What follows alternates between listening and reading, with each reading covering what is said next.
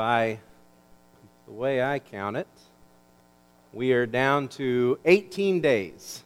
Uh, 18 days until Thanksgiving.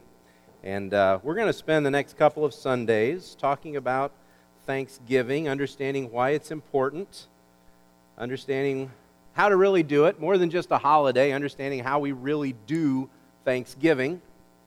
And uh, I want to help you guys out because it is an important holiday for all of us. And, and one of the things, I, I want to give you something practical here that you can understand just for the holiday, um, because a lot of times someone will ask you, someone's going to have to say a blessing on Thanksgiving, and it might be you. You know, someone might call on you to say the blessing for Thanksgiving. And so if, before the meal, if you're asked to say the blessing, here's a blessing that you can use. And it goes like this May your stuffing be tasty. May your turkey be plump. May your potatoes and gravy have nary a lump. May your yams be delicious and your pies take the prize. And may your Thanksgiving dinner stay off of your thighs. So you can use that. Don't tell them where you got it. Tell them you got that at church, especially. But it, it never fails when we come to Thanksgiving people ask, What are you thankful for? You know, what is it that you're thankful for this year? And we start making our list, you know, and, and usually our lists look a lot alike at the beginning. Well, I'm thankful for my family, thankful for my friends, thankful for my health, thankful for my job, sometimes thankful for my job, you know, and thankful for the things that I have. And, and we make our list, and, and it occurs to me while that list, while making a list like that is a wonderful thing to do, it's great to count your blessings, that's really not what the Bible's talking about when it talks about thanksgiving. You read through the Bible, and thanksgiving is this very essential expression of our faith. It's, it's tied to praise. We can't praise without thanksgiving. Psalm 100, verse 4 I will enter his gates with thanksgiving in my heart. You guys know that one. I will enter his courts with praise. We, we know that song. Thanksgiving is tied to prayer. If we're going to talk to God, we have to do so with thanksgiving. Do not be anxious about anything. Philippians chapter 4, verse 6. Do not be anxious about anything, but in everything, with praise and petition, with thanksgiving, present your requests before God. Thanksgiving is tied to our whole life. 1 Thessalonians chapter 5 verse 18 says, Give thanks in all circumstances. No matter what you're going through, give thanks in all circumstances. You see how that's very different than a holiday that comes around once a year?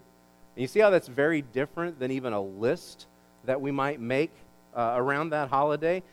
Something that important. We need to ask, where does that come from? Where does that attitude of thanksgiving come from? How do we get it? How do we cultivate that? How do we make sure that it overflows in our lives. So we're going to look today at Colossians chapter 2, beginning in, in verse, uh, just two verses, verses 6 and 7. And if you're using those Bibles that are there in the pews, we're going to be on page 984.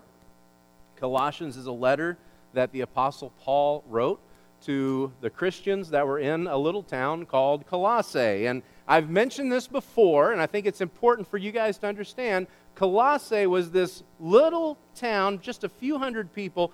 At one time, Colossae was a pretty big deal. It was a, a, very popular place. But by the time the church is there and by the time Paul writes to them, the town has really kind of gone down. It's, it's not as big as it was. Colossae was kind of passed up because there were two other towns nearby. There were bigger cities nearby. And uh, about 13 miles that way, there was a town called Hierapolis. Okay? Bigger town that way.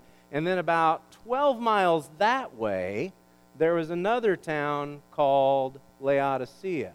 Both of them bigger towns, both of them with more jobs, with more opportunity, maybe even better churches. I don't know. Well, not, not Laodicea. We know that. Anyway, but both of them had more opportunity, more jobs. People went, when they wanted to go shopping, they either went to Hierapolis or they went to Laodicea. Nothing much was happening in Corinth, or in, in Colossae. Paul writes to them, though, to let them know that God has not forgotten them, that they are important. Now, can you guys relate to any of that at all? I just want to make sure. Okay, yeah, okay. You followed me on that little thing? Okay. So Paul writes to Colossae to let them know that they've not been forgotten, that they've not been left out, that they are on his heart, and they are on God's heart also. One of my favorite verses, one of the most encouraging things in the scripture that I've ever found, Colossians chapter 2, verse uh, 5.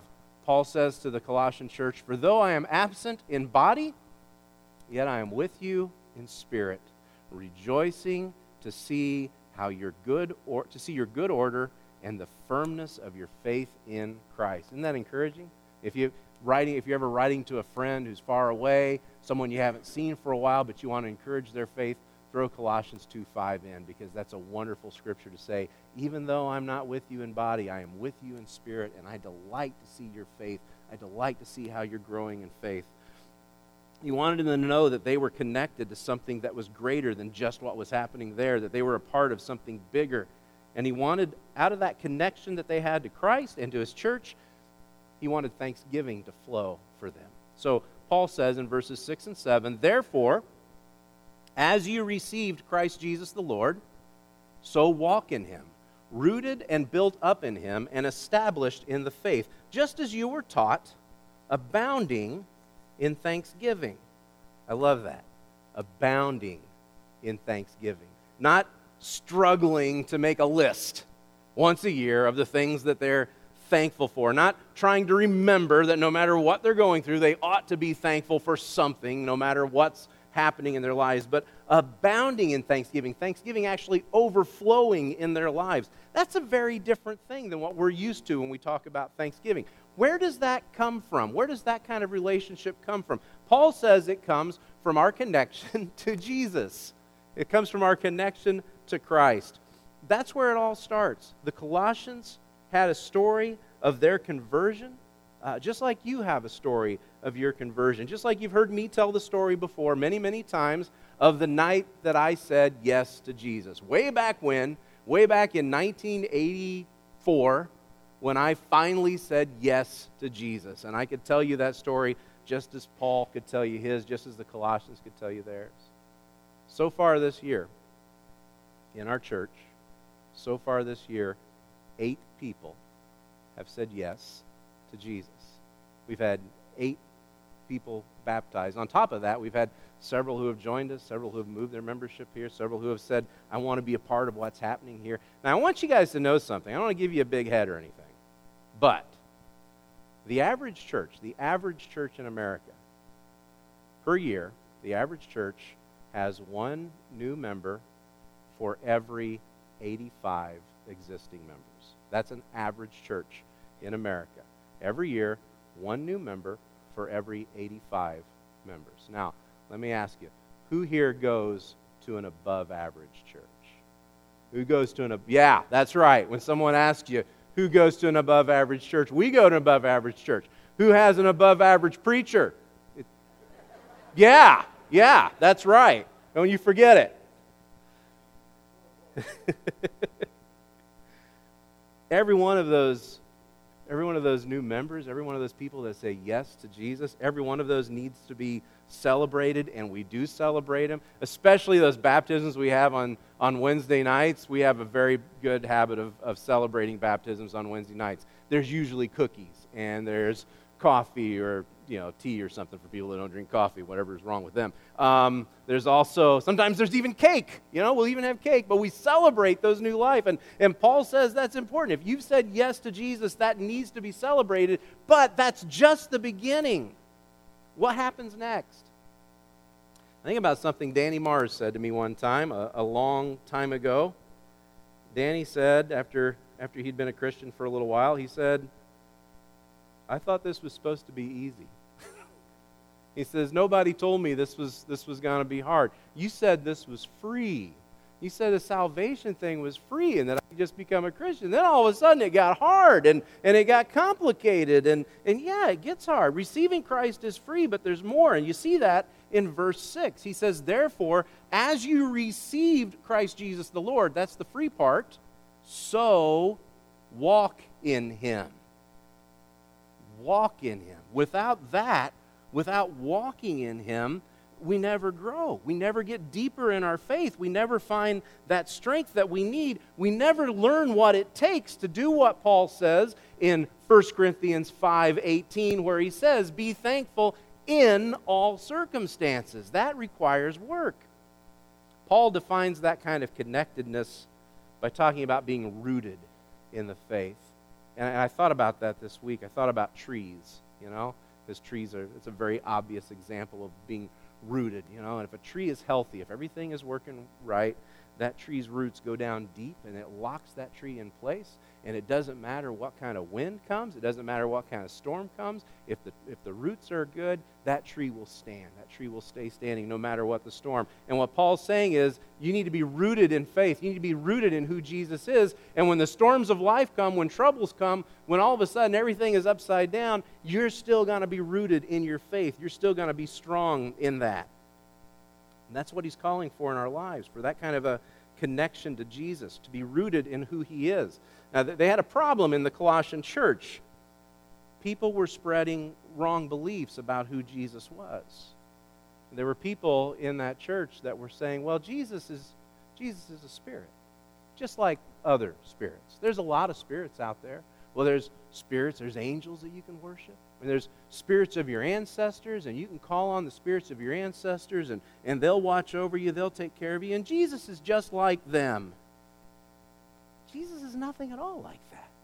That's, that's not who Jesus is. There is no one else like him. Jesus is entirely unique. And if you look on down, Paul says in verse 8 see to it that no one takes you captive by philosophy and empty deceit according to human tradition, according to the elemental spirits of the world, and not according to Christ. For in him, that is, in Christ, the whole fullness of deity dwells bodily, and you have been filled in him, who is the head of all rule and authority.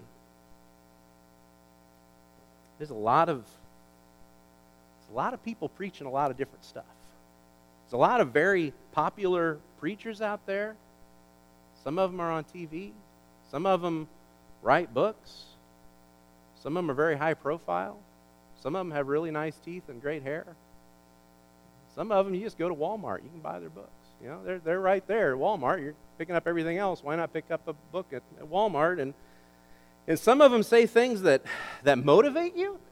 They, they say things that might even make you feel better, things that things that maybe even comfort you and you like it so much, you know, you, you copy it and you paste it onto Facebook, and, and all your friends like it too because it sounds good, right? Everybody was up in arms a few weeks ago about what was going on in Houston, about the mayor subpoenaing the sermons of, of some of the preachers there in town, and people were all worked up about it. I was reading last week a little bit more about that, and they were specifically talking about one particular preacher in Houston whose name I'm not going to mention, but but the comment was made if preaching Christ were illegal, there would, be, there would not be enough evidence to convict him of, of preaching Christ. And, and I'm not going to run someone down from the pulpit, but I have to agree. You know, that there is nothing of Christ in, in a lot of that. And that's what Paul's warning about. Those who would take you captive by philosophy. Now, in and of itself. Not all philosophy is bad, but if it's hollow, if it doesn't lead us to Christ, if Christ isn't at the center of who we are and what we think about, then we've got a problem. And he talks about empty deceit. But you know, that empty deceit, that sells. People buy that stuff. They, they will like it because it sounds good, but there's no truth behind it. And when life really starts to get tough, all of that stuff crumbles. My job here is to make sure that the teaching you get is rooted in Christ. It's rooted in who Jesus is. And I take that seriously so that when the storms come, your life is rooted in that relationship. And after the storm, you are still abounding in thanksgiving. Thankfulness overflows from that connection to Jesus. And when that happens, thanksgiving comes out of that. Thanksgiving doesn't have to be forced, it doesn't dry up and disappear it abounds. And it abounds in our commitment to new life. There's a saying with trees, I guess, that, that I've heard before. Maybe you've heard this also saying this saying with trees. As above, so below. Have you ever heard that when they talk about trees? When you see those branches up above, as strong as they are and as plentiful as they are, that's, that's what needs to be happening down below. Now, I even read somewhere that a lot of trees, there's twice as much tree underground than there is above. I've, I've read that before, but that's one of the things that you hear. As above, so below. We've seen the problem around here before, though, because things tend to get a little wet around here. We got some areas where things get really, really wet, and you'll see a tree that looks beautiful, and the branches are huge, and the tree is just growing and growing and growing. And then a storm comes by, like one of the big windstorms that we have, one that we had not too long ago, and all of a sudden that tree is laying down, and you look at the roots of that tree, and there, there's nothing there. You know, I, I could take you out to Walnut Point, I could show you trees that have very few roots, but they were magnificent looking. They were huge, but there's no root because the roots don't have to go very deep to get the nutrients, and get the water that they need. And so the whole time the tree looks healthy, but it's deceptive. The wind comes over, it knocks it over the tree, it uproots it. What we thought was healthy all along really wasn't because there was nothing to hold on to. That happens to us too. It happens to, to people when there, are no, when there is no root, when they don't have that connection to Jesus. You know, we can do all the, we can do all the right things. We can grow, we can, we can flourish, we can even start to produce the, the fruit of the Spirit. You know, the fruit of the Spirit love, joy, peace, patience. I'm going to stop at patience because it doesn't take long for pressures to hit us, and suddenly we realize we have run out of patience. You are on my last nerve. And our patience is gone. And, you see people going through some horrible storms, and all of a sudden the patience is gone. Maybe that's happened to someone you know. Maybe it's happened to you. I don't know for sure. But, but what happened in those situations when the, the fruit of the Spirit just disappears? What happens is, I think we tried to do that ourselves. We tried to be as loving as we could be on our own. And that, that's pretty good. But we can't love everybody. I mean, I got a list of people I can't love, you know? And joy, joy I can be joyful for a little while, but after a while, yeah, joyful always. And that patient thing, no, that's gone pretty quick. You know, we, our Sunday school class just finished a, a series on the fruit of the Spirit, and I, I feel like we learned a lot, but most of all, I feel like we learned what we're not capable of doing on our own. And that is, we can't produce the fruit of the Spirit on our own. Every time we looked at one, okay, let's look at uh, let's look at patience, and the reaction that the entire class would have was, "Well, that's certainly not me. I'm not that patient." Uh, kindness, well, sometimes, not all the time. I kick the dog every now and then, you know. Uh, goodness, no. Faithfulness, self-control. Don't even talk to me about self-control. We don't have those, and the problem is we try to produce the fruit of the Spirit on our own strength rather than through being rooted to Christ, rather than being rooted uh, and connected to Christ. We can do it on our own for a little while. We can produce a little love. We can produce a little joy. But if the life we live as Christians is not born out of that connection to Jesus, sooner or later it'll fail. Sooner or later it will be uprooted and it will never overflow or abound in thanksgiving. So, for thanksgiving to abound in us, we need to have that connection to Christ. We also need to be committed to growing in this, this new life. That growth's not just about me becoming more like Jesus. Thanksgiving abounds from us being part of a community of faith. There's a thing that trees do, and as I was reading about trees this week, there's this thing that trees do that um, scientists haven't quite figured out yet. And one of the things that, that trees do is when a, when a group of trees grow close together, the, the roots start to intertwine. And, you will see that when you're out in the woods sometimes. You'll see that in your, in your backyard sometimes. But, you know, the, the, the roots start intertwining. And after a while, as those roots grow, they, they rub up against each other. And pretty soon the, the roots fuse so that this tree over here is being is being given nutrients from a tree over on this side. And, you know, they, they share that. Another thing that happens that scientists are like, this is just amazing. We haven't quite figured out how it works, but a, a tree way over here will leach sugars into the ground. Okay? It, it gives off sugars. And there's a tree way over here that needs those sugars. And under the ground, there's this, there's this fungus, right? Fungi, whatever. Uh, there's all this fungus under the ground. And so that fungus picks up those sugars over here and transports it to this tree way over here, maybe, you know, several feet away, maybe far, far away. But it picks up those, those sugars and it transports it to that tree way over there. And, and so those trees nurture each other, they feed each other. Another thing that, that you've probably seen is a tree will get cut down, and then you'll notice that the, the stump kind of builds this scab looking thing over the top of it and protects itself. And the, the roots underneath the ground are still connected to all those other trees. And that tree that may be long gone, it's, it's not there. You can't see it at all. It's still feeding the, the entire forest. It's still feeding and, and taking part in the, the growth and health of the, of the entire uh, forest, of, of the other trees in the area. And I, I think that's such a beautiful picture of what we do for each other as, as a church. We connect each other, we, we nurture each other, we, we feed and, and bless each other, we draw strength and support from each other. Ed reminded us last week, we're talking about missions and talking about love, that even people far off are, are fed and blessed. Ed, you're kind of like that fungus when you take that, uh, when we send missionaries out. You know, we send people that are going to bless others with what we've got. And, and you and I, we can point to people who have long been gone, people who have, who have passed away, who are part of this church, who continue, but their story of faith continues to strengthen us. We continue to be blessed by who those people were and the faith that they lived, and we continue to tell stories and, and draw strength from them. Maybe even years from now, people will tell stories about us. Know, good stories. You know, they'll tell stories about how they were blessed and, and our faith, and they'll draw strength from that. Paul says again in, in verses 6 and 7 Therefore, as you received Christ Jesus the Lord, so walk in him, rooted and built up in him, and established in the faith. Established in the faith. That's talking about that character of, of Christ that's growing in you, that character of Christ that needs to be seen in you.